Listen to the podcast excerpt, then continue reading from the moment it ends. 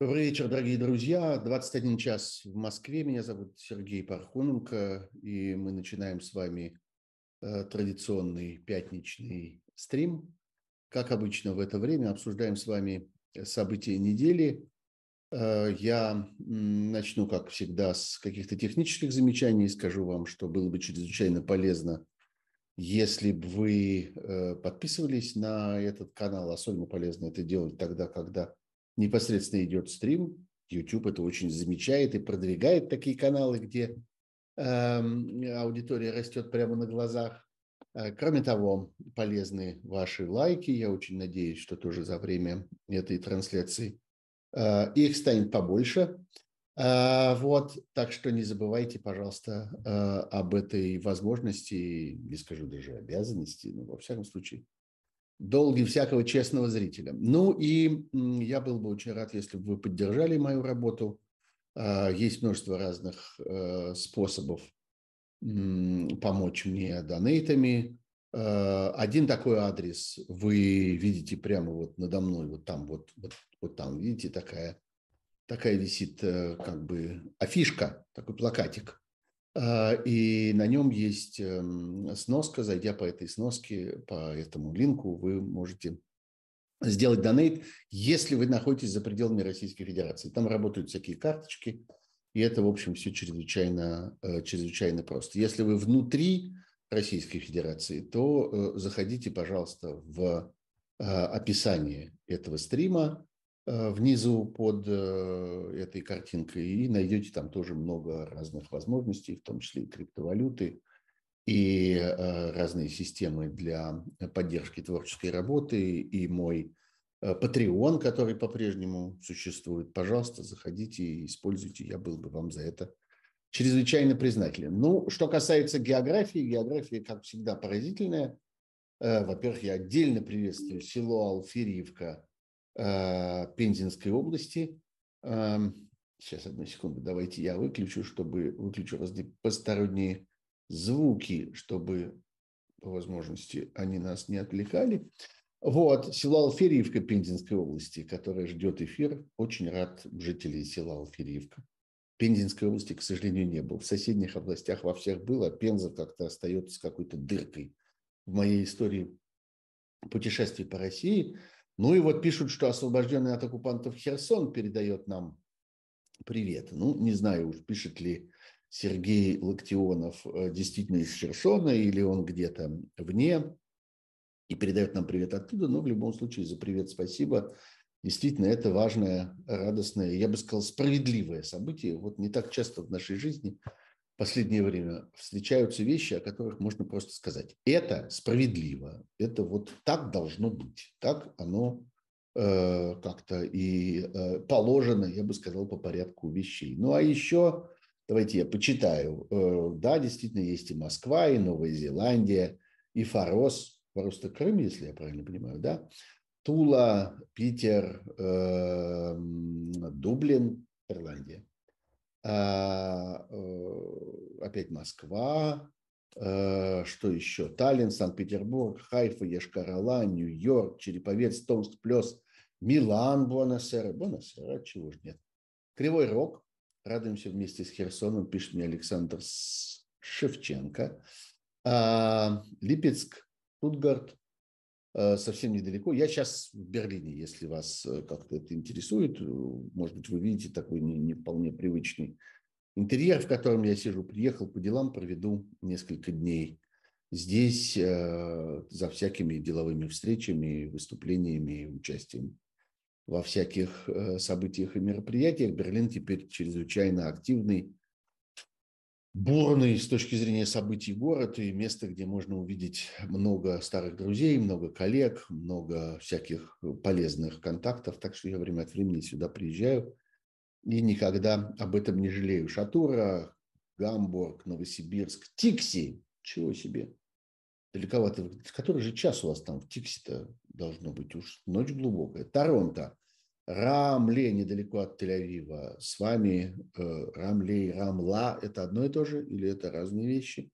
Э, теплый стан Щелково – это под Москвой, Челябинск, Вашингтон, опять Челябинск, Иерусалим, Москва, Гданьск, Тольятти, ну и так далее. Пока я это все читал, число людей, одновременно смотрящих нашу трансляцию, приблизилось к тысяче. Это очень хорошо, но будем надеяться, что это только начало. Еще раз буду рад вашим подпискам, вашим лайкам, вашей помощи донатами и э, всякими криптовалютами. Э, перейдем теперь к делу.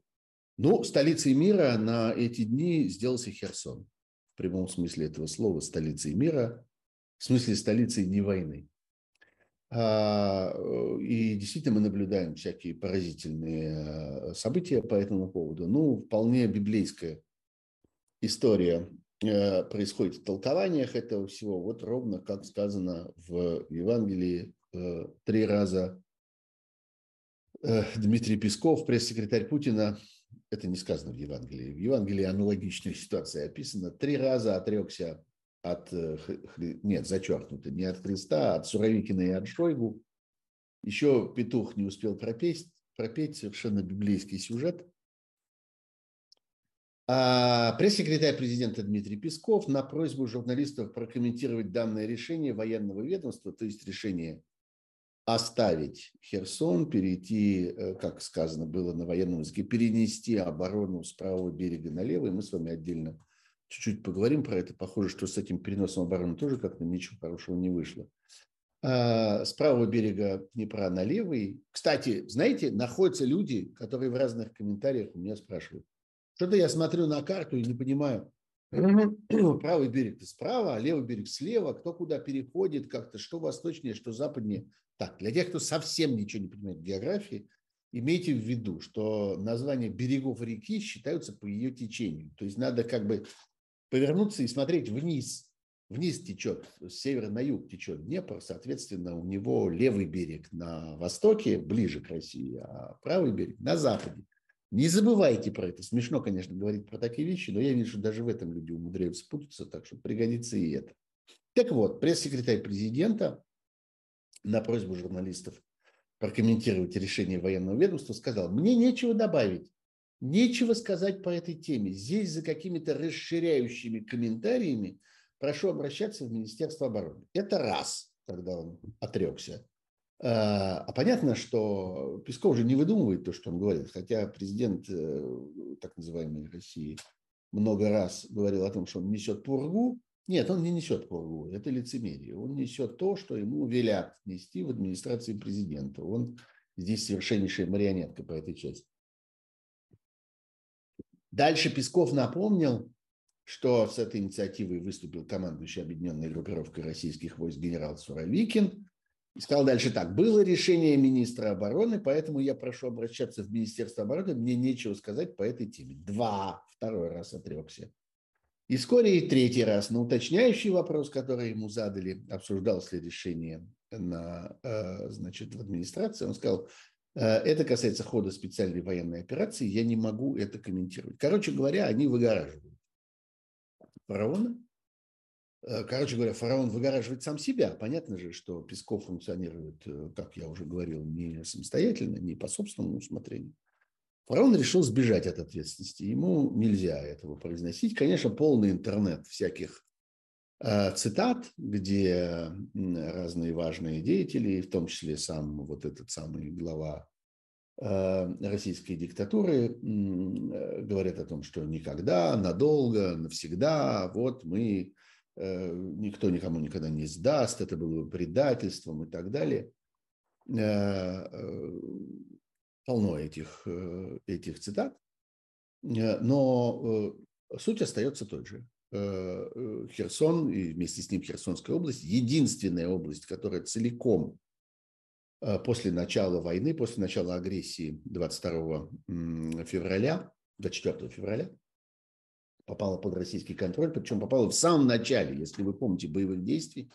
Дело было буквально в марте, и, в общем, совершенно ясно, что это произошло в результате измены, в результате того, что там, в Херсонской области, нашлось значительное количество Э, ну, каких-то административных деятелей, которые по существу отдали э, эту территорию и э, согласились немедленно на сотрудничество с оккупантами.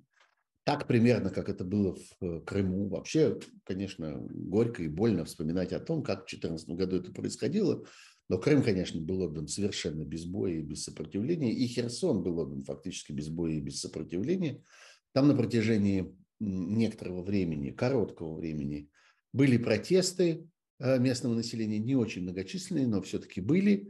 Э, потом их удалось подавить оккупационной администрации появилось какое-то количество там вот всех этих полицаев и гауляйтеров абсолютно по, я бы сказал, образу Второй мировой войны. Это э, все выглядело, эти люди, которые там бросились служить э, новым хозяевам. Ну, я думаю, что судьба их будет печальна, потому что кого-то из них уже нет в живых. Вы знаете, что э, буквально в тот день, когда было объявлено, когда это было, вчера или позавчера, когда было объявлено о предстоящей сдаче Херсона, при, в общем, не очень очевидных обстоятельствах э, погиб будто бы в автомобильной катастрофе.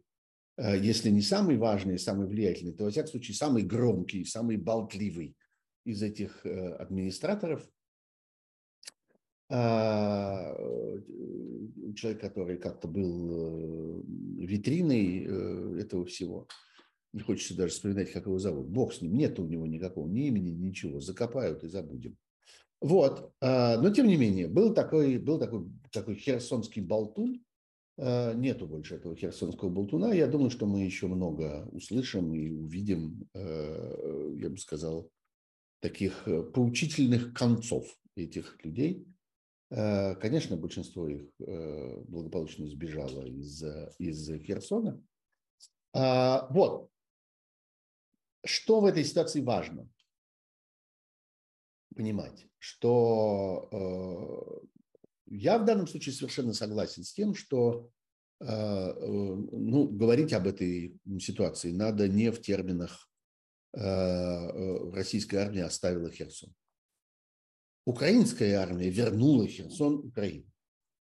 Все-таки то, что произошло, произошло в результате многомесячных, очень тяжелых, очень кровопролитных, очень дорого обошедшихся украинской армии и вообще Украине э, боев за эту территорию. Вот она досталась России, э, агрессору, захватчику, она досталась чрезвычайно легко, а вернулась очень большим трудом в результате э, очень упорного труда военного и очень, я бы сказал, изощренной тактической работы, которая была связана прежде всего с тем, что вот эта российская группировка на правом берегу Днепра была постепенно лишена э, э, инфраструктуры снабжения.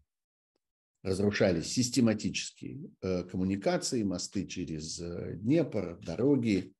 И, в общем, стало понятно, что, собственно, эта группировка обречена на то, чтобы там быть постепенно задушенной, задавленной, в частности, отсутствием боеприпасов, отсутствием снабжения, и, э, собственно, это стало причиной того, что она оказалась выведена. Э, сейчас, я думаю, в ближайшие несколько недель Украина, я уверен, что она привлечет к этому большое количество международных наблюдателей, экспертов, судей, юристов, следователей и так далее, будет исследовать то, что, собственно, осталось Э, в Херсоне и в Херсонской области после того, как эта территория побывала какое-то время под российской оккупацией. Я думаю, что у нас будут разнообразные и э, по большей части ужасные открытия, но уже сейчас понятно, что разграблено все, что можно разграбить. Очень много информации о том, что из Херсона вывозили не только культурные ценности, а между прочим, Херсон а, – это место очень специальное для украинской истории. Это старый, э, так сказать, э, центр такой, ну, скажем так, украинской цивилизации, э, где, откуда происходит очень много всяких знаменитых людей, и, и где были, где были, где было, была такая очень развитая сельскохозяйственная культура, и э, такая, ну, я не знаю, можно ли употреблять слово интеллигенция для э, людей, которые существовали там в конце 18 и в течение 19 века, когда, собственно, эти земли активно начали осваиваться и, и активно населялись людьми, и там появлялось огромное количество колонистов. Вот. Но, тем не менее, это, это ну, важный такой цивилизационный центр. Там есть, он всегда был интересен и для туризма, там всегда было много чего посмотреть. Вот это все в значительной мере, похоже, вывезено, разграблено э, или уничтожено э, захватчиками. Э, говорят также о том, что из Херсона вывозили промышленное оборудование, вывозили даже оборудование э, медицинское из э, больниц. Я уж не знаю, насколько оно там ценное, насколько оно современное, э, насколько оно какое-то совершенное по нынешним временам. Все-таки Херсон это ну, провинциальный центр э, такой, на окраине Украины. А, но тем не менее, я думаю, что все это будет сейчас исследовано, и все это войдет как бы в список преступлений российских захватчиков там, в этих, э, в этих местах. А, э, но другая важная часть – это, собственно, процедура, процедура ухода а, российской армии с этих территорий. Вообще для, что называется, военного искусства вот такие эвакуационные операции, когда большие массы войск, большие контингенты живой силы, большое количество техники нужно там вывести из какой-то зоны, если вы почитаете всякую военную литературу, вы узнаете, что это один из самых сложных типов операций для организации, один из самых опасных, потому что это чревато неразберихой, чревато какой-то паникой, случайными потерями и так далее. И э, в истории войн, в истории военного искусства есть несколько таких операций, проведенных образцово, проведенных с большим успехом, и несколько таких операций, которые оборачивались катастрофическими Э, неудачами и потерями. И умение проводить такого рода вещи э, является, такого рода действия являются одним из важнейших характеристик для полководческого таланта э, того или иного военного руководителя и для совершенства организационной инфраструктуры той или иной армии. Вот, например, Известно, что в, в ходе Великой Отечественной войны была громадная операция по эвакуации войск из Одессы. Это очень был такой трагический эпизод, когда э, советская армия оставляла Одессу, но э, с точки зрения организации технологии этого известно было, что это было проведено очень э, эффективно, что потери были, ну, насколько это возможно, незначительные, и вот э, как-то эту операцию эвакуации Одессы вспоминают как э, эвакуации гарнизона Одессы, вот военного, э, военного, так сказать, присутствия советских частей в Одессе, вспоминают и описывают как нечто чрезвычайно успешное. То, что мы слышим сейчас конечно, все это подлежит проверке, все это подлежит сейчас такому документированию на месте, и я абсолютно не сомневаюсь, что это будет сделано в ближайшее время.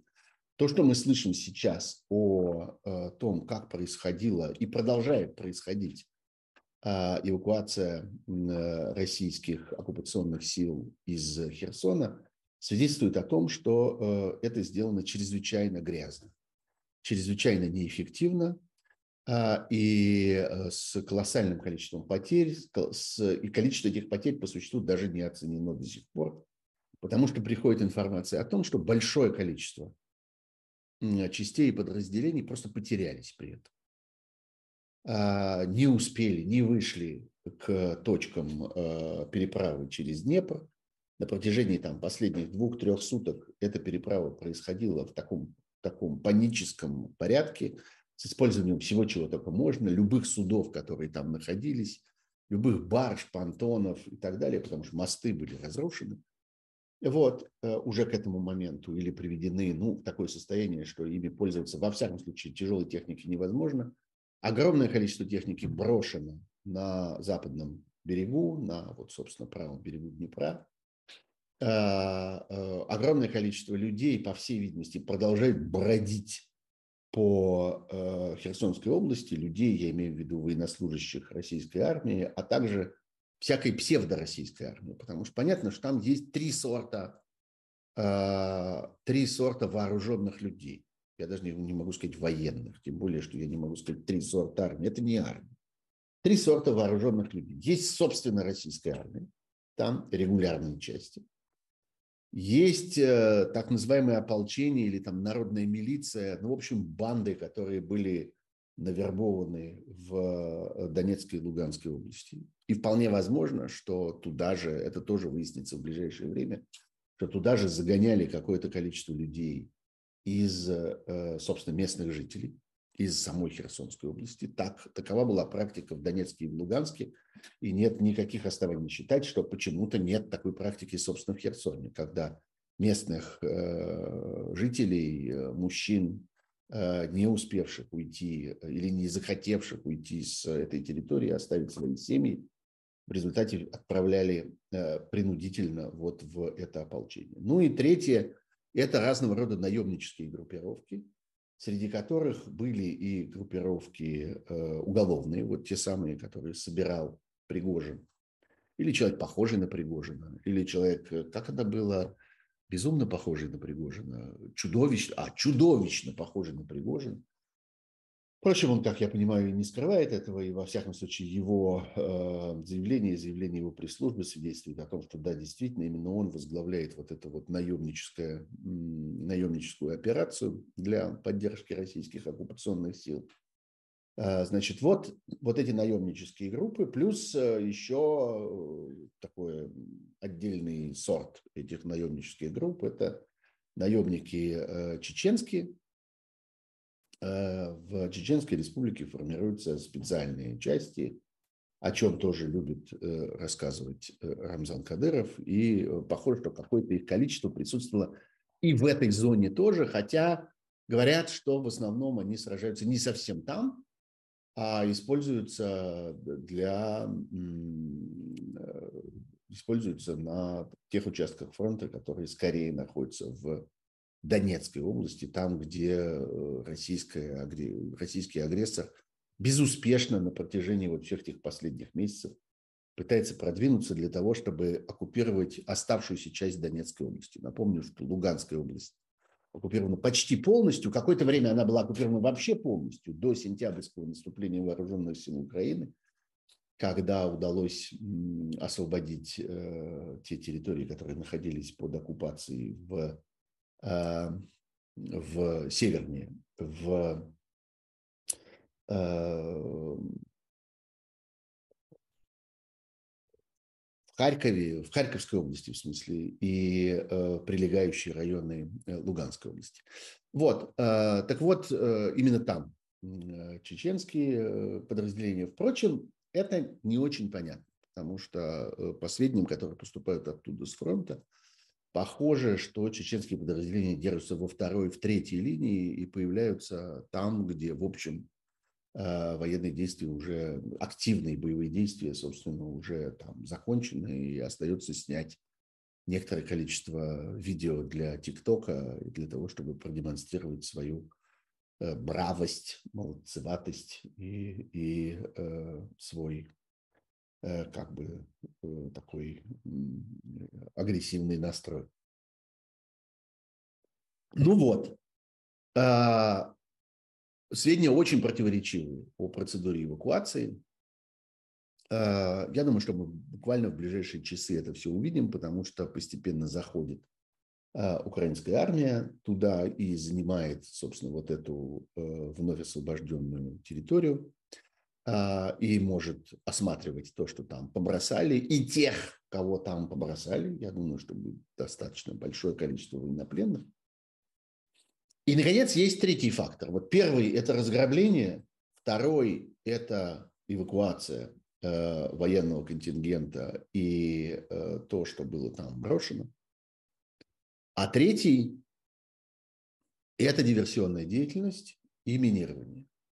Опять-таки очень много информации о том, что огромное количество объектов заминировано, причем заминированы прежде всего, ну не только э, это как бы легко было предположить, что, скажем, та военная техника, которую бросают там, она приведена в негодность или заминирована. Это в некотором роде даже естественно. Но много информации о том, что заминированные э, объекты гражданской инфраструктуры, включая, например, канализацию. Идея заключается в том, чтобы вот затопить дерьмом те населенные пункты, которые российская армия там оставляет. Это подлая тактика. И вообще у меня есть такое, я бы сказал, предчувствие, опасение, что мы узнаем э, в ближайшее время э, о тех, э, так сказать, подлостях, которые российская армия по себе там оставила. Я думаю, что будет много разрушений, я думаю, что будет много диверсий. Ну и, конечно, важная очень часть – это история с плотинами, водохранилищами, Э, мы как-то с вами обсуждали это подробно, поищите в предыдущих выпусках. Э, Днепр весь, так сказать, унизан э, плотинами и водохранилищами. Он представляет себя по существу гигантский каскад этих водохранилищ.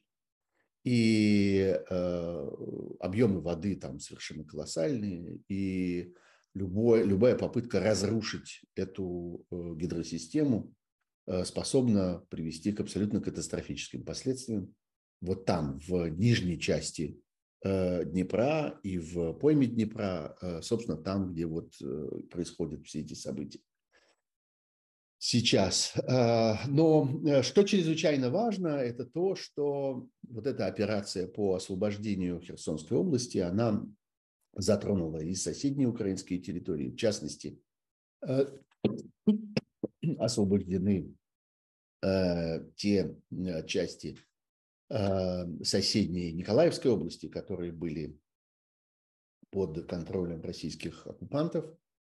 Э, я как-то раз э, тут обсуждал с вами историю с водоснабжением Николаева. Это действительно совершенно трагическая история, потому что Николаев снабжается, несмотря на то, что он стоит на реке, этот город, Э, э, но вода из этой реки, э, она, в общем, непригодна для питья, непригодна даже для какого-то бытового использования, она может только использоваться для какого-то технического, технических каких-то назначений. Поэтому более или менее чистую воду в Николаев гнали из Днепра, по большому трубопроводу, который в нескольких местах выходит на поверхность. По большей части он закопан в землю, но в некоторых местах он выходит на поверхность.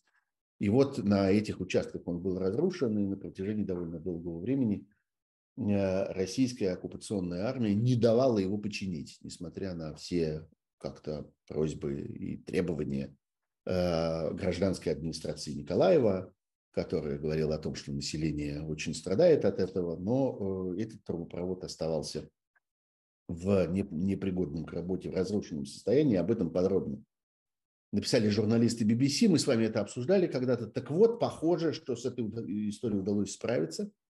И те участки трубопровода, которые сторожили российские э, оккупационные части не давая его отремонтировать, они снова возвращены под украинский контроль, и теперь эта проблема с водой в Николаеве тоже будет решена, что, конечно, замечательная новость, и э, что как-то прямой результат э, вот этих героических действий украинской армии, которая освобождала это, эту территорию.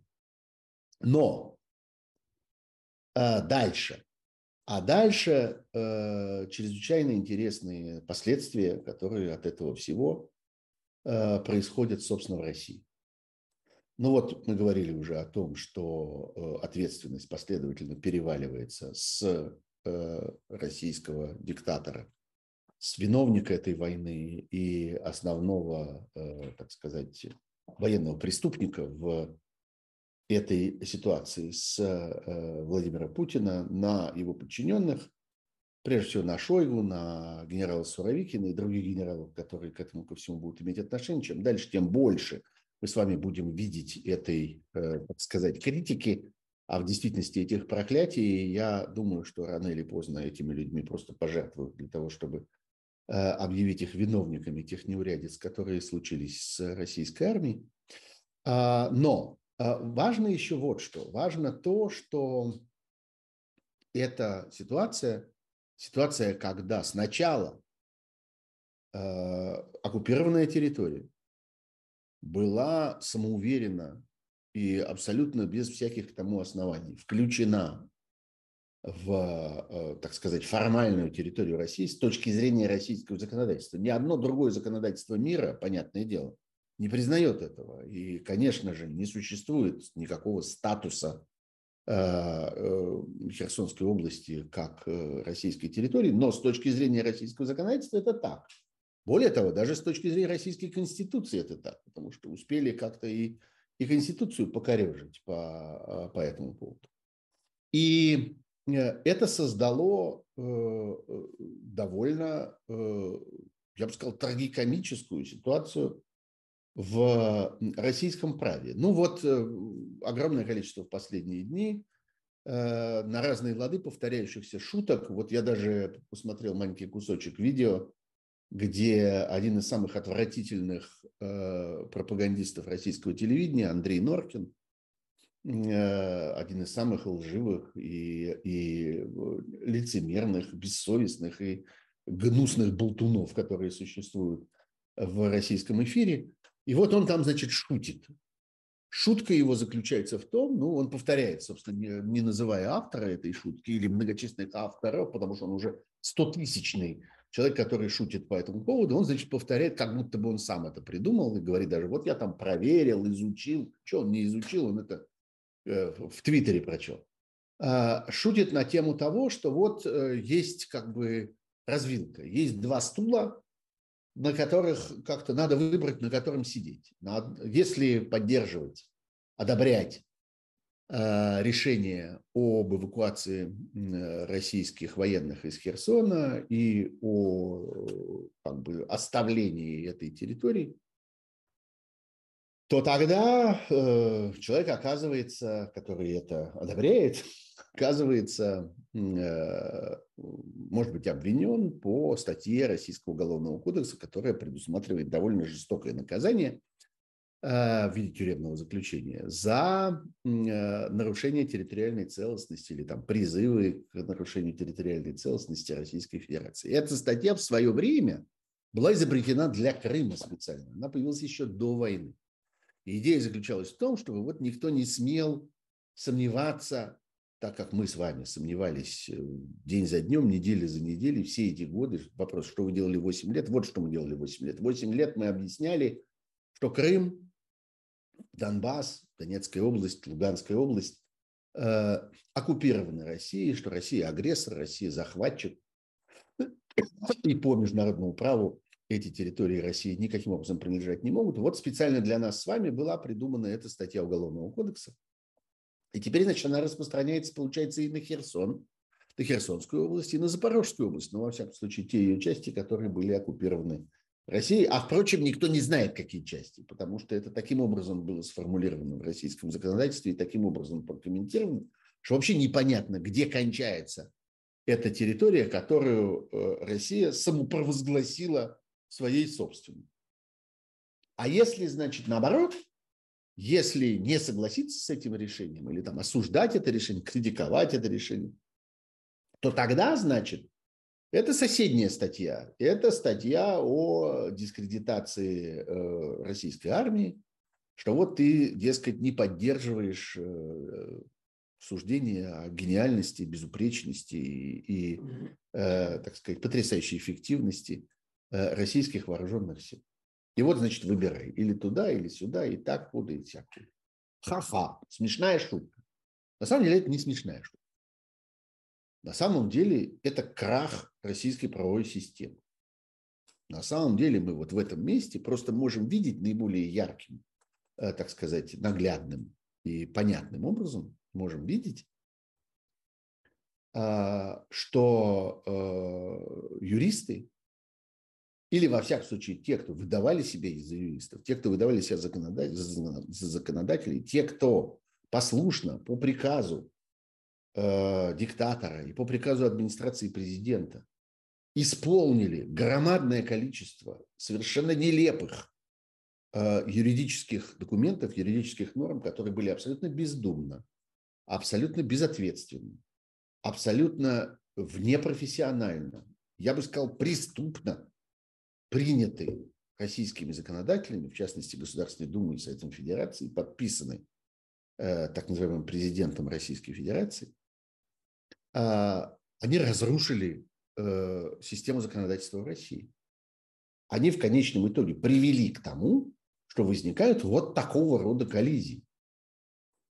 Когда не просто Россия считает э, своей чужую территорию, ну и хрен бы с ним. Считается и считает. Никто, так сказать, может не обращать на это внимания. Хотя из этого э, проистекают всякие ужасные последствия, например, для людей, которые там живут. Ну вот э, достаточно уже было информации о том, что люди, которые живут в Крыму, люди, которые вот, собственно, живут там, в Донецкой и Луганской области, испытывают довольно существенные, так сказать, поражения в своих гражданских правах, потому что они находятся вот в этом межеумочном статусе, Э, и даже еще до того, как, собственно, началась война в ее активной стадии в феврале 22 года, они не могли нормальным образом передвигаться по миру, они не могли поддерживать разного рода рабочие контакты, экономические контакты, научные контакты, что, например, чрезвычайно важно для Крыма.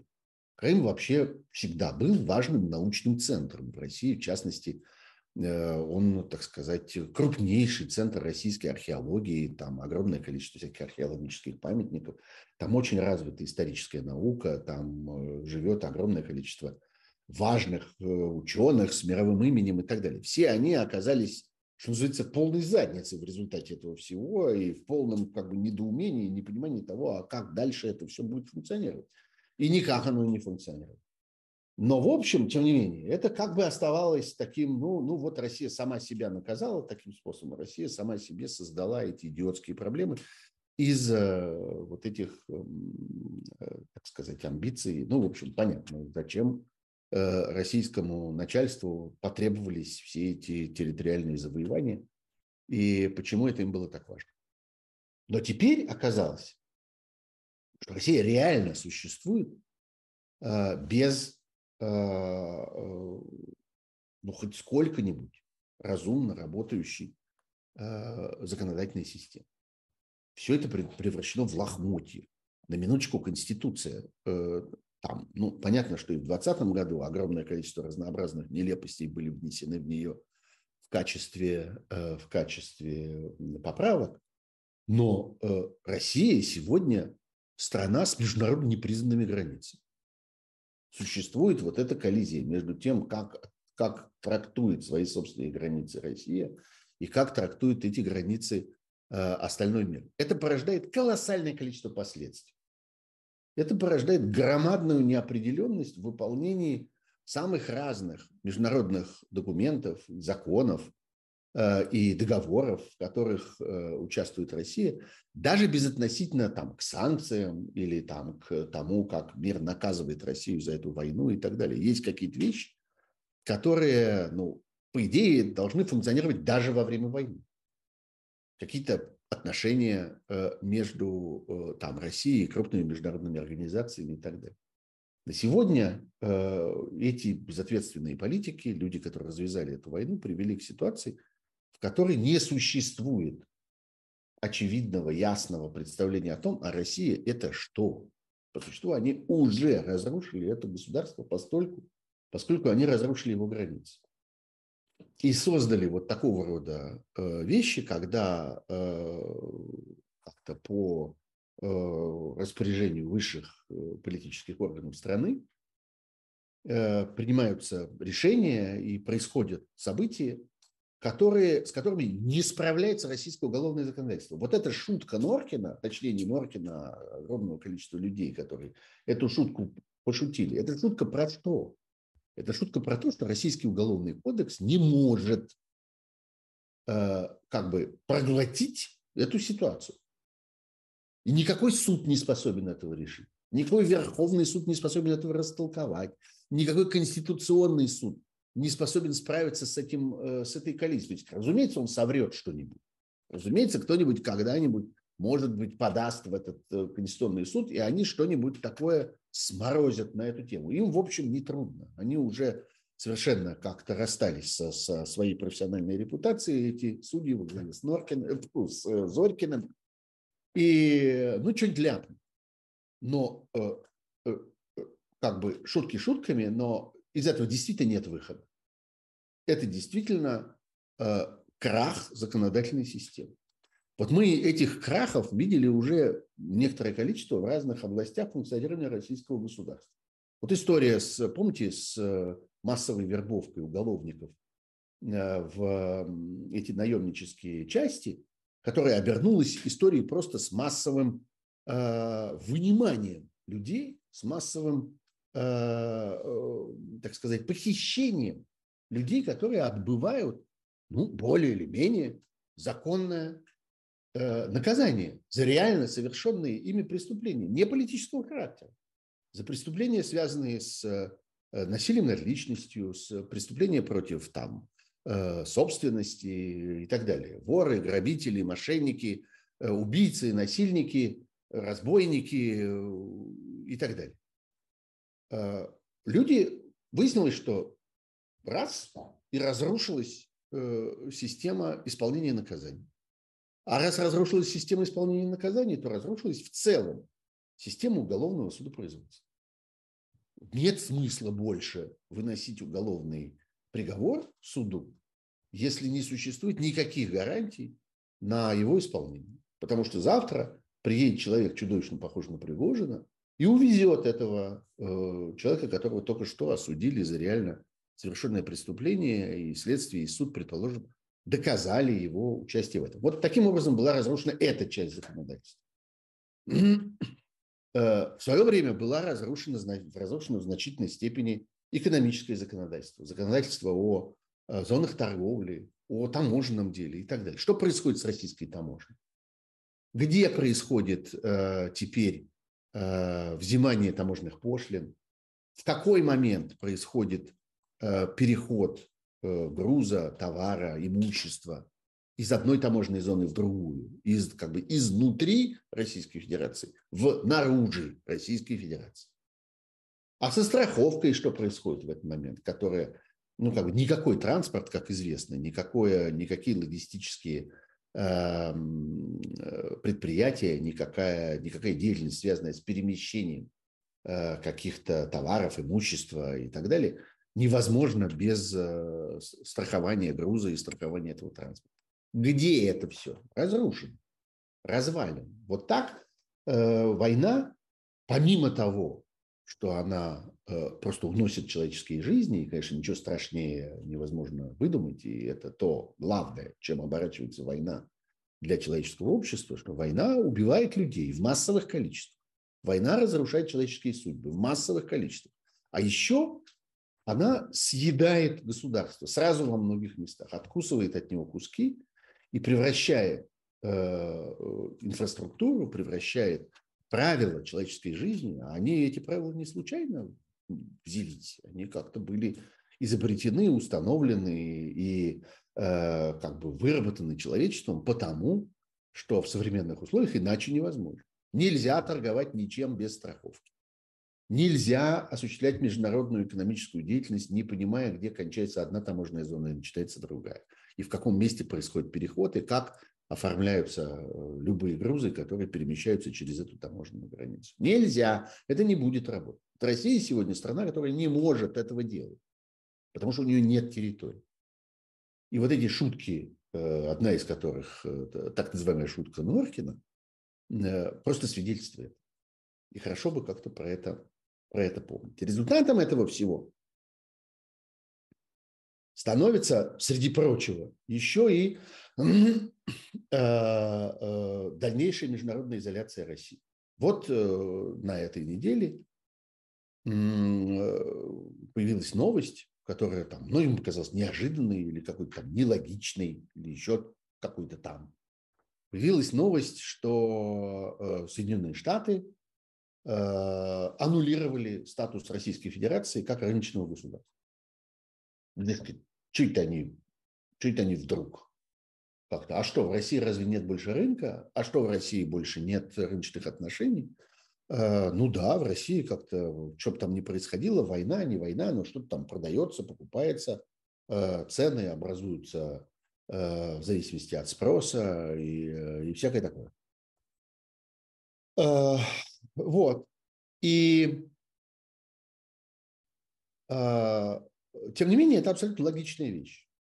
вот если мы посмотрим на это решение, что, собственно, произошло? Вот 10 ноября Министерство торговли Соединенных Штатов объявило, что Россия не может больше считаться страной с рыночной экономикой.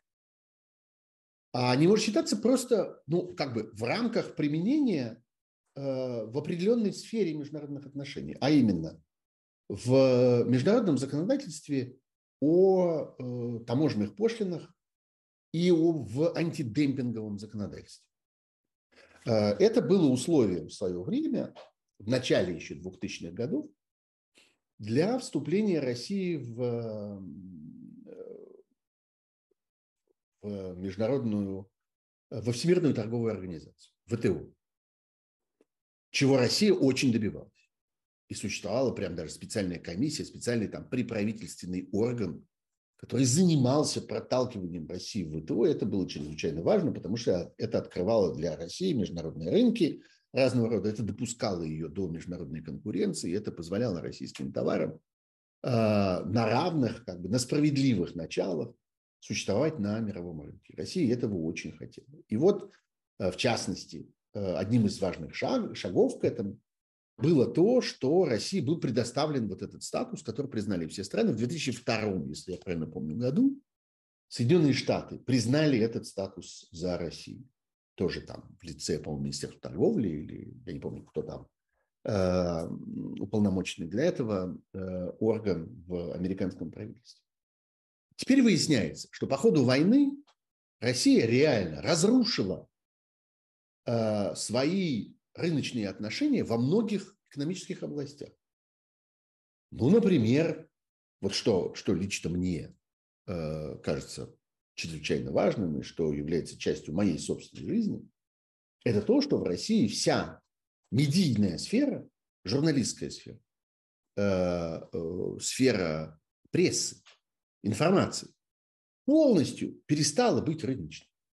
Не существует никаких рыночных отношений в российской информационной индустрии. Не существует никаких инвестиций, не существует свободного рекламного рынка, не существует свободного рынка распространения. Э, никто не относится к медийным предприятиям как к бизнесу. Никто не смеет вкладывать в это деньги, потому что эта вся э, сфера полностью политизирована, полностью взята под контроль государства. Совершенно не обязательно для этого Э, предприятия какие-то национализировать формально, достаточно их отдать mm-hmm. каким-то олигархам или просто каким-то лицам, которые э, лояльны э, власти, э, или э, навязать этим предприятиям какие-то э, специальные там договоры, ограничения, связанные там с так называемым сотрудничеством, взаимодействием с местными властями или еще как-то. В общем, это большая подробная тема, если хотите, когда-нибудь поговорим про это, но э, это факт. Рыночной экономики в сфере медиа в России больше нет. Медиа есть, журналисты есть, но они действуют абсолютно во внерыночных условиях. Они не действуют как бизнес, они не стоят на ногах экономическими путями, экономическими методами и не способны поддержать свою собственную деятельность при помощи нормальных экономических взаимоотношений, нормального ценообразования и так далее. И это совсем не единственная такая сфера. То же самое происходит в банковской сфере, который, за, за, который взят под контроль разного рода валютные операции, всякие ограничения на конвертации, движение капитала э, и прочее, прочее. Все это совершенно заполитизировано, загосударствлено. Э, зачем? В целях поддержания войны в качестве последствий войны. В условиях войны по-другому невозможно. Вот как-то принято говорить, что э, среди всего этого бедлама и хаоса, который произошел в России после начала войны, есть одна сфера, которая продемонстрировала свою поразительную эффективность, устойчивость, разумность, изощренность и так далее. Это банковская сфера во главе с Набиулиным. Что вот Центральный банк так все устроил, что там рубль, наоборот, не упал, а поднялся со страшной силой. И как-то все это устояло, хотя этому э, пророчили крах. Так крах случился. Он случился в качестве э, краха рыночных отношений в этой сфере. Их нет. Есть государственное регулирование, которое помогло как-то организовать сопротивление вот этим диким военным обстоятельствам. Но как рыночная часть э, российские финансы больше не существуют. Есть много разных других э, сфер. Есть там э, в значительном, значительной мере отношения, связанные там с сельским хозяйством, с хозяйственной продукцией, со всякими металлическими изделиями, трубами там и прочее, прочее, прочее, прочее. Не говоря уж о, об энергоносителях, газе и так далее. То, на чем как бы сидит э, Кремль, и что он держит за глотку, потому что для него это стратегический ресурс.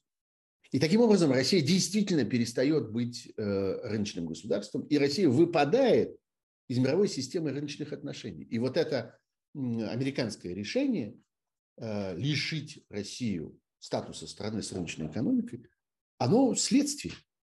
Оно, в общем, э, не что иное, как такая скромная констатация состоявшегося события, свершившегося факта. Да, Россия рассталась обменяла на войну свой рыночный статус, свою экономику. Откатилась назад к началу 90-х годов, даже я бы сказал, к концу 80-х годов, когда эти рыночные отношения создавались, устанавливались.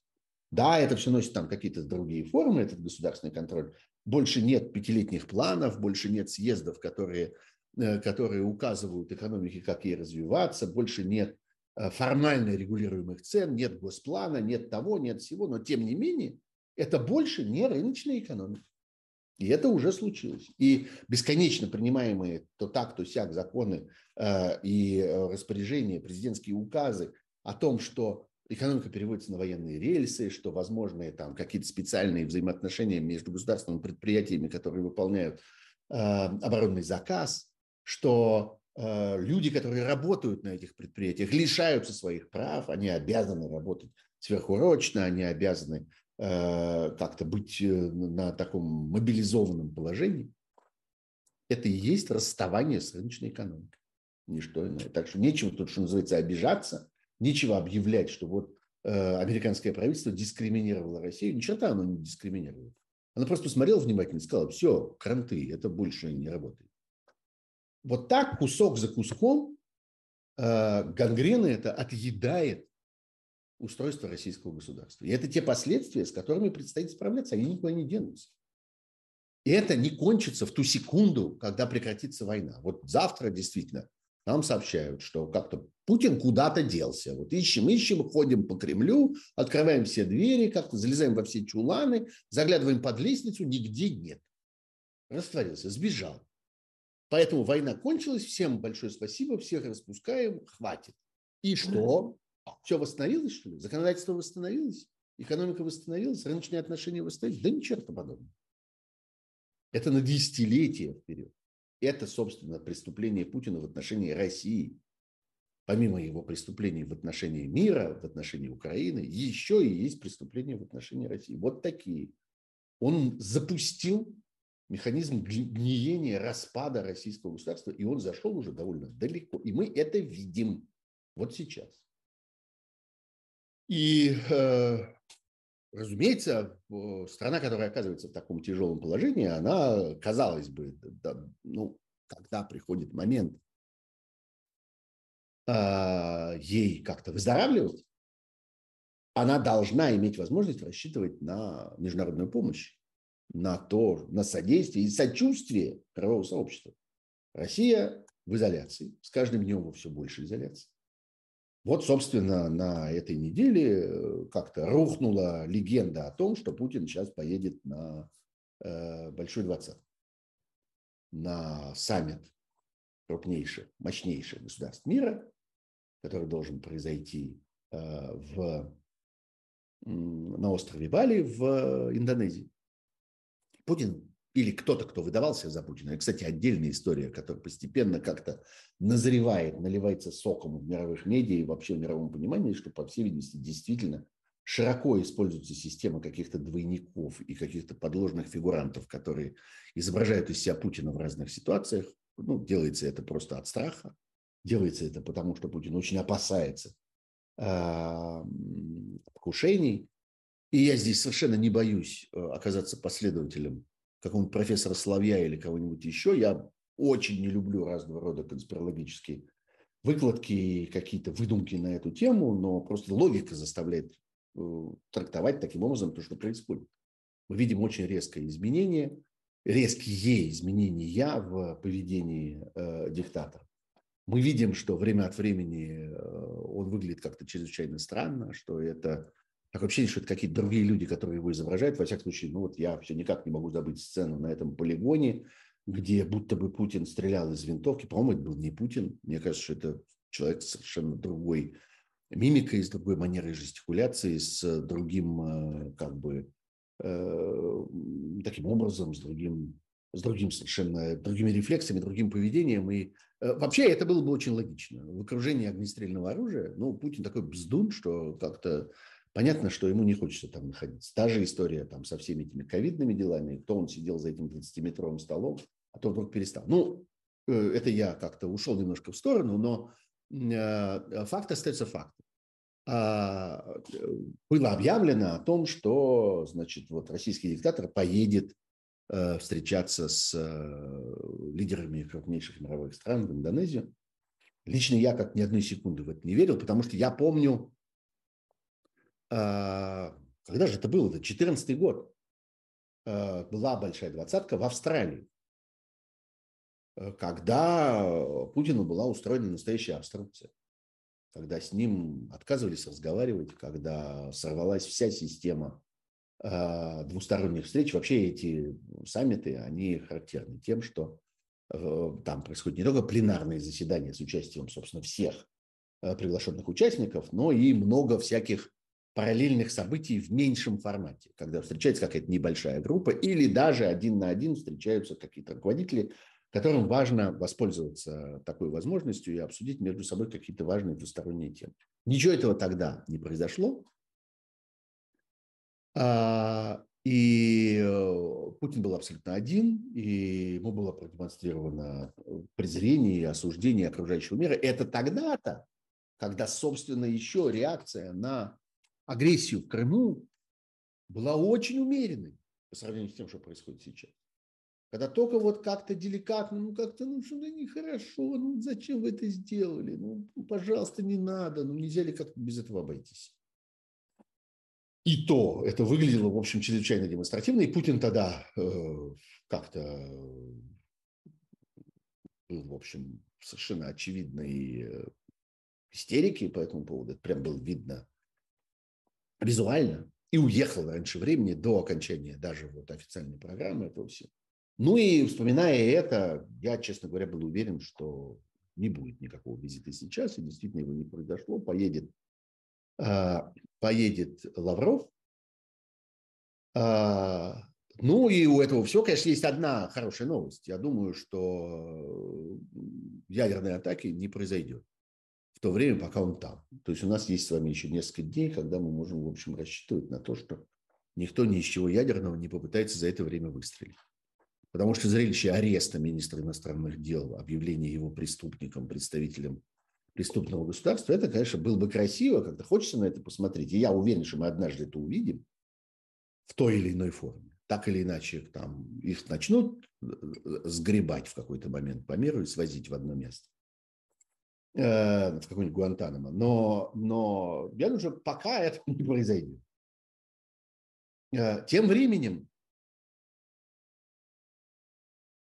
О, погодите, я должен на секундочку прерваться и сказать, что мы сейчас расстаемся с теми зрителями, которые смотрят этот эфир через эхо. Вы знаете, да, что есть теперь сайт эхо и есть э, приложение для мобильного телефона эхо, где можно смотреть э, программы, эфиры, выступления тех журналистов и ведущих, которые в свое время работали с радиостанцией «Эхо Москвы». Я один из них, я вел 18 лет там программ. Вот, э, так что, так что вот, но там программа длится час. Час прошел, так что большое спасибо всем, кто смотрел нас оттуда. Если хотите смотреть дальше, пожалуйста, перемещайтесь сюда в YouTube, э, присоединяйтесь сюда к этой нашей здешней трансляции. Я еще некоторое время здесь поговорю, у меня еще есть пара тем. Напомню вам, что э, неплохо бы подписываться на этот канал. Напомню вам, что неплохо бы ставить лайки этому каналу. Вот у нас э, больше полутора тысяч уже лайков. Это уже кое-что, но хотелось бы как-то погуще.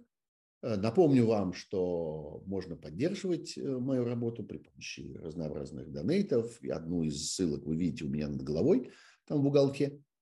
Вот, так что, ну вот, пожалуйста, как-то теперь смотрите это отсюда через, через YouTube.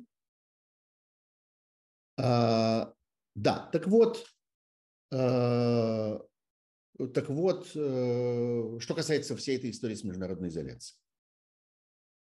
Э, Россия утратила каналы коммуникации с цивилизованным миром сегодня. Есть страны, там, типа Германии, которые заявляют о том, что как-то наступил некоторый новый этап, и разговаривать с Россией становится чрезвычайно э, сложно, а то и невозможно. Эти политики испытывают довольно значительные проблемы у себя, так сказать, на внутриполитическом рынке и так далее. Есть страны, которые придерживаются таких более осторожных позиций или даже каких-то двойственных позиций, но, в общем, понятно, что э, понятно, что традиционных возможностей для разговора у России не осталось. Поэтому, как мы видели, российские представители, в частности, министр иностранных дел э, России Ипполит Матвеевич Воробьянинов, э, в последнее время много времени проводят э, в том, что раньше не политкорректно называлось странами третьего мира, в в Африке прежде всего. И появилось довольно много сообщений о том, что Россия вынуждена э, перенести, так сказать, акцент своей внешнеполитической деятельности вот на те страны, которые э, на протяжении многих десятилетий считались, в том числе и Россией, менее значительными. Африка, Латинская Америка, Южная Азия и так далее. И вот именно там будет происходить теперь основное, основная борьба за влияние России в мире. Там вот это самое применение так называемой мягкой силы. Что такое применение мягкой силы? Это значит использование экономического, а также информационного, пропагандистского давления, э, коррумпирование местных чиновников. Давайте назовем вещи своими именами. Проникновение в государственные отношения – это вот то самое, в чем э, российское начальство так любит обвинять э, Запад в деятельности в России, а на самом деле интенсивно занимается этим в окружающем мире и будет заниматься еще более интенсивно. Туда перемещается то, что называется балаечная дипломатия, то есть деятельность Россотрудничества. Есть такое специальное ведомство, которое как-то занимается подкупом местного населения и созданием в разных э, странах э, таких, я бы сказал, сообществ влияния а, при посольствах или там при каких-то э, культурных центрах, центрах научно-технического сотрудничества, общественных там домах и всяком таком прочем. Вот все это будет происходить теперь в Африке, в Латинской Америке. А, ничего нового изобрести они не могут. Это то самое, что на излете э, своего существования проделывал Советский Союз. Это было такой характерной деталью Э, советской внешней политики, когда она лезла в Африку и поддерживала там огромное количество всяких мошенников, э, всяких каких-то полусумасшедших тиранов, людоедов, кого только там не было, и в Африке, и в Латинской Америке, где были эти марионеточные диктаторы, такие сошедшие со страниц рассказов э, о Генри. И в, в Азии тоже там находили каких-то вот такого рода партнеров. И это вот то, что остается России сегодня. То, куда она переносит. Что, ну, надо же каким-то образом пытаться компенсировать отсутствие э, диалога, отсутствие взаимодействия с цивилизованными странами. Тем более, что да, почва кое-какая есть. Потому что вот эти страны, чувствующие себя подавленными, чувствующие себя неразвитыми, эксплуатируемыми и так далее, и так далее – часто управляемые разными тиранами, которые иногда десятилетиями сидят. Ну, собственно, вот э, Путин конкурирует с самыми долгоживущими какими-то африканскими, африканскими э, вот этими корольками. Э, среди прочих объяснений своих несчастий и среди, ну надо же каким-то образом самим себя, самих себя уговаривать в том, что мы не виноваты, а вот как так получилось. А, есть и вот это, что вот нас угнетают там англосаксы, злые американцы, а, Европа, а есть страна, которая нам противостоит, и есть мировой деятель, как-то, который о нас думает, и, и который нам поможет справиться с этими нашими извечными врагами. И это будет. Мне самому своими собственными ушами приходилось это слышать, там и от э, выходцев из э, э, арабских стран. Вот. Так что надежда на это Надежда, грубо говоря, на безграмотность, на неразвитость, на темноту людей в этих странах, которым легче втолковать все вот эти э, дутые истины. Что вот где-то есть страна, которая о вас позаботится, вам поможет, привезет вам риса, поможет вам с пенициллином, и, а главное, отгонит от вас злых американцев и англосаксов, которые там и так далее, и так далее. Да, во многих странах это существует. В Европе тоже есть такие страны. В Европе есть там Греция, предположим. Страна, которая, э, для которой очень характерно, и для населения ее очень характерно вот представление о том, что мы вот окраина Европы, и мы эксплуатируем мы Европой. Вот нас мучают все эти хорошо развитые, все эти немцы. Меркель, ненавидят Меркель. Они у нас все отняли, они нам все запретили. У нас вот было социальное государство, у нас так много платили пенсионерам. У нас так, э, в общем, как-то можно было особенно не напрягаться и не работать. У нас все было так хорошо. Пришли злые немцы, установили у нас свой немецкий порядок. Пришла злая Европа, установила у нас свои стандарты. И теперь оказалось, что мы не можем, как прежде. Э, у нас тут так жарко, а приходится работать. Вот, э, конечно, эти вещи э, распространены, и они распространены прежде всего в наименее образованной, в наименее развитой части населения. На них и расчет. Вот это, вот это э, новая внешняя политика России. Ну, я очень надеюсь, что все это продержится недолго, потому что мы с вами не будем долго видеть этих людей решающими, что бы то ни было. Они, в общем, доживают какие-то последние дни и недели своего влияния, и в этом распадающемся государстве. Проблема в том, что оно будет распадаться и после них. Еще долго нам придется как-то справляться с последствиями того, что эти люди в России наделали. А, из, из каких-то событий, которые я хотел еще упомянуть а, здесь, я бы две вещи вспомнил. Во-первых,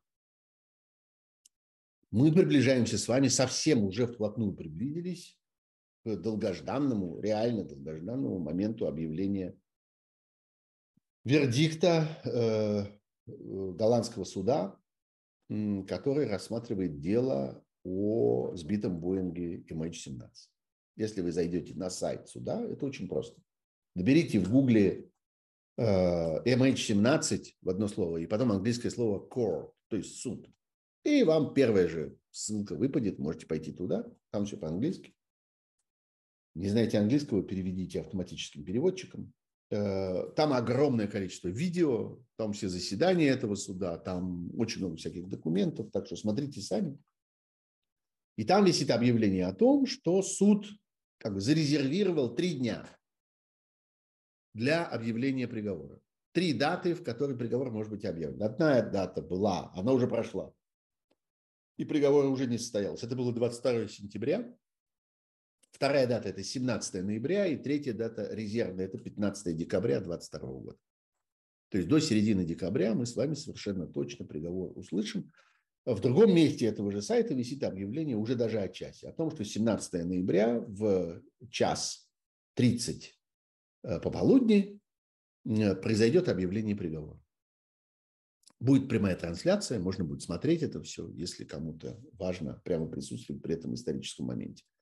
Почему это важно? Мне много раз приходилось слышать суждения и читать замечания разных моих, э, там, скажем, подписчиков моего телеграм-канала Пархом Бюро, или здесь вот комментарии в Ютубе о том, что поздно, что как-то столько времени это тянулось, и столько всяких событий произошло, и вот война началась, и никому, в общем, больше это не интересно. И этот суд больше не имеет никакого значения. Ничего подобного. Это, несомненно, прецедентный суд в отношении России. Это э, э, первый суд из большой серии. Совершенно очевидно, что и по делу MH17 э, судебное рассмотрение не кончится, а только начинается этими четырьмя человеками, один из которых вот этот самый Гиркин, который некоторое там, время тому назад, как нам сказали, отправился на войну, никто в точности не знает, где он там, на фронте он или далеко от фронта. Пока что мы знаем только одно, что он прекратил в регулярном, многословным, таким графоманским образом вести свой э, телеграм-канал. Это как-то единственное последствие того, что он отправился на фронт. Больше никаких последствий мы не видим. Вот. И э, он один из подсудимых там сейчас, и совершенно очевидно, что он один из первых подсудимых. Их будет еще много. И мы увидим всех сверху донизу, начиная с человека, который нажимал на кнопку и который сидел за рычагами этого тягача, который вез эту ракету в Снежное, откуда был произведен выстрел, как мы теперь совершенно точно знаем. А, не Снежное, в Снежном упал самолет, а это было что? Первомайское. Ну, в общем, я могу на карте это теперь показать, зажмурившись, как-то ткнуть в экран и попасть в эту точку, потому что я очень хорошо помню как-то, где это все, как выглядит это поле, где стояла эта ракета. Весь мир, в общем, теперь знает это доказано. Ну вот, начиная от этого человека, который вез туда ракету, и кончая Путиным, несомненно, по воле которого эта, эта пусковая установка оказалась в руках у бандитов, а, которые контролировали эту часть э, Донбасса, и которые умудрились сбить этот самолет и погубить эти 300 человек. Все это будет, все это мы увидим, но важно, что это отработка процедуры для дальнейших судов. В Украине сегодня работает огромное количество юристов, следователей, поисковиков, которые фиксируют преступления российской армии. Вот мы говорили уже сегодня о том, что это будет происходить в Херсонской области. Да, будет происходить и там, но совсем не только там. И дальше это все будет попадать следственным группам, и дальше это все будет попадать в суды, первый из которых закончится и процедура которого будет таким образом доведена до, так сказать, образцового конца, потому что этот суд невероятно подробно, невероятно скрупулезно, невероятно надежно исследовал э, все доказательства по этому делу, и в этом его смысл, и в этом его роль. Не в том, что будет объявлено, что вот эти четыре человека несут такую-то ответственность. Будет объявлено, что их должны выдать, их не выдадут, и дальше как-то они будут бегать по весь остаток своей жизни по миру, потому что они будут людьми, которые, в отношении которых есть приговоры, которые должны э, его отбыть. Ну, это мы увидим, как это технически будет устроено, и в какую Аргентину они отправятся в какой-то момент, и как их будут оттуда вывозить, и кто будет этим заниматься. Но э, это начало. Это начало колоссальной э, судебной эпопеи в отношении преступлений российской, не побоюсь этого слова, военщины, российского милитаризма в Европе и в частности в Украине. Так что ждем 17 ноября. Впрочем, существует некоторая вероятность, что это 17 ноября съедет на последнюю резервную дату 15 декабря. Но, пожалуйста, не спрашивайте у меня, а что там слышно? Просто пойдите и посмотрите сами. Это так просто. Для вас сделано. Всякий может. И еще одна вещь, о которой я хотел бы сказать в финале этой программы, которую я хотел бы анонсировать, мне кажется, что это очень важная вещь. Это э, появление э, такого коллективного медиа под названием «Сам издат», который является проектом сотрудничества четырех крупнейших, э, нет, пяти, пяти крупнейших Э, расследовательских структур, которые существуют в сегодняшнем, сегодняшних российских медиа. Это медиа под названием «Проект». Роман Баданин, вы помните это, объявлено экстремистской организацией. Важные истории во главе с Романом Аниным. Биллинкет и его российский партнер Инсайдер, и команда Навального, они все вместе запустили вот этот самый-самый сдат, приложение. Оно уже работает, я загрузился сегодня. Отлично действует.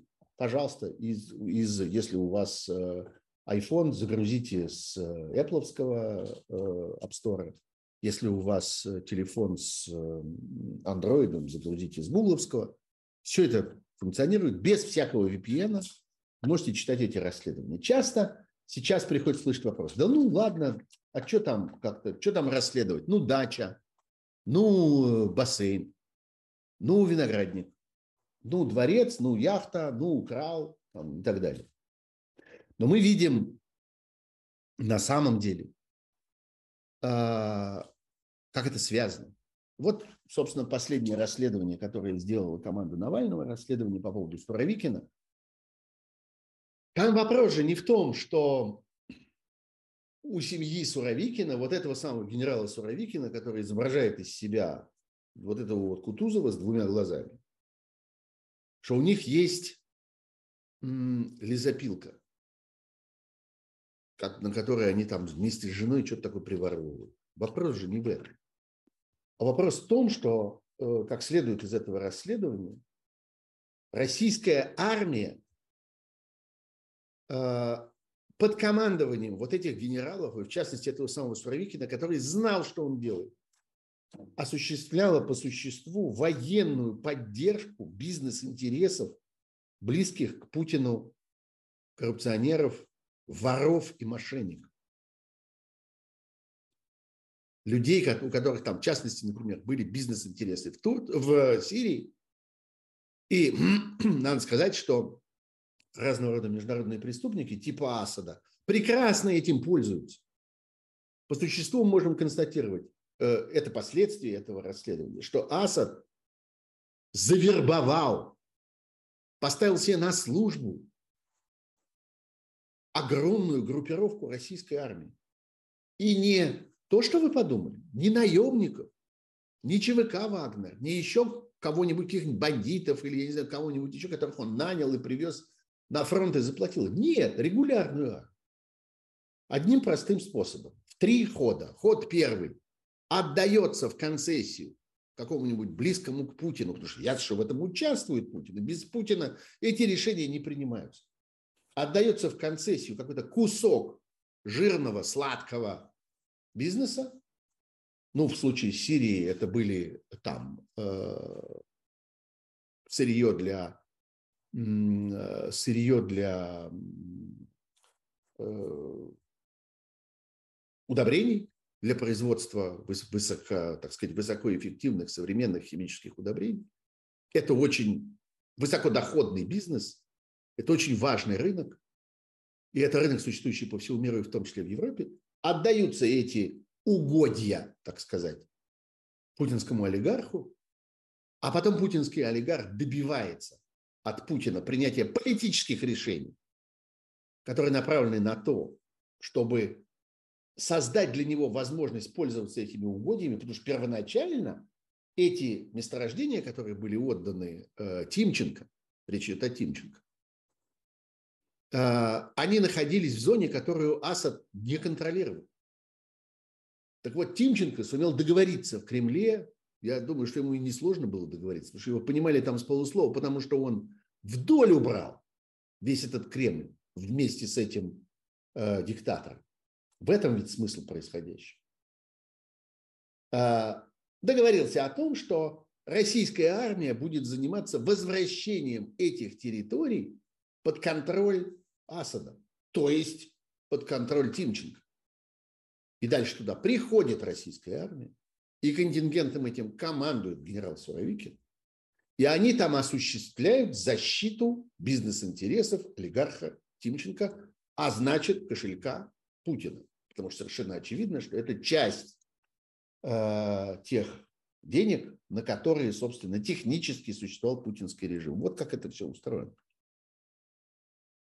И такого рода вещи, они вытекают из огромного количества э, расследований, которые продолжает в сложнейших этих условиях делать российская пресса, российское журналистское сообщество, российские медиа. Это поразительно, но российская расследовательская журналистика переживает расцвет сегодня. Находится в таком состоянии, в котором она, может быть, никогда не находилась. И ведет сложнейшие, глубокие, очень многосторонние, очень серьезные, технически э, очень сложные исследования, которые позволяют делать вот такие выводы, о которых, в частности, я говорю. А, и, кстати, отдельно замечу, что важнейшим элементом сегодня этого, э, этой инфраструктуры расследований российских а, остается команда Навального. Несмотря на то, что Навальный находится в тюрьме, в чудовищных пыточных условиях, мы с вами про это должны помнить, буквально каждый день он подвергается физическим пыткам, находясь неделями и месяцами уже теперь в штрафном изоляторе, то есть в шестиметровом э, каменном чулане, в котором э, он испытывает физические мучения, находясь там. Сначала летом это была адская жара, сейчас это адский холод. Э, голод в буквальном смысле. Его морят голодом там. Он испытывает как-то тяжелый недостаток просто питательных веществ в организме. И тем не менее он продолжает э, руководить э, своим, своей командой. Находятся негодяи и подонки, которые э, делают из этого новые обвинения и составляют из этого новый, новое уголовное дело, э, что вот он, как-то находясь в тюрьме, управляет э, деятельностью экстремистской организации. Он управляет деятельностью расследователей, которые расследуют ваши преступления. Из-за этого пытаетесь с ним расправиться. Давайте э, произнесем это вслух. Вот, так что, пожалуйста, смотрите, это важная вещь, это начало, это первый элемент этой новой инфраструктуры, которая рождается. Э, я уже говорю о том, что технически этим удобно пользоваться. И э, это сделано для вас, для того, чтобы было больше читателей. Вперед. Э, таких, я думаю, если получится с этим сам издатом, э, эта работа, несомненно, расширится. И к самому сам издату присоединятся другие медиа, которые будут туда выкладывать свои работы, свои расследования. Обратите внимание, что это, в общем, для журналистов довольно тяжелая, психологически сложная ситуация, когда они должны ну, как бы отказаться от приоритета и работу свою сдать в, ну, некий такой общий котел. Это вообще людям, авторам, я сам был автором много лет, я знаю, что это такое. А, трудно с этим примириться, как-то хочется быть первым, хочется быть самому по себе, хочется получить, так сказать, всю славу, всю благодарность и признательность читателей, но вот в этих ситуациях это важнее. Я думаю, что и к этому проекту присоединятся другие медиа, и будут другие параллельные проекты, похожие на это, если эта штука будет работать. А, так что смотрите, важная вещь. Ну вот, это была программа «Суть событий» на моем YouTube-канале, канале Сергея Пархоменко. Пожалуйста, поставьте еще этих самых лайков. Их довольно много уже тут натикало, но я очень надеюсь, что их будет больше. Пожалуйста, подписывайтесь на канал. Я очень жду 100 тысяч. Мне как-то психологически это очень важно. Не потому, что я что-нибудь заработаю на этом или что-нибудь такое. Ничего особенного не заработаю. Но как-то очень хочется видеть эту цифру. А, и помогайте. Помогайте всякими донейтами. И не пропускайте, пожалуйста, эфиры по пятницам. И эфиры по средам. Между прочим, в среду в 4 часа дня по Москве я обычно в особом мнении на канале «Живой гость». Все это можно смотреть через приложение «Эхо». Э, ну, эти мои эфиры не целиком, а только первый час. А вот сейчас у нас с вами премиальным образом еще 25 минут тут поговорили. Спасибо вам большое. Подписывайтесь также на канал э, Парфум Бюро. Через него можно отправлять мне темы, вопросы и так далее. Увидимся снова в эфире. Будьте здоровы, берегите себя. Всего хорошего.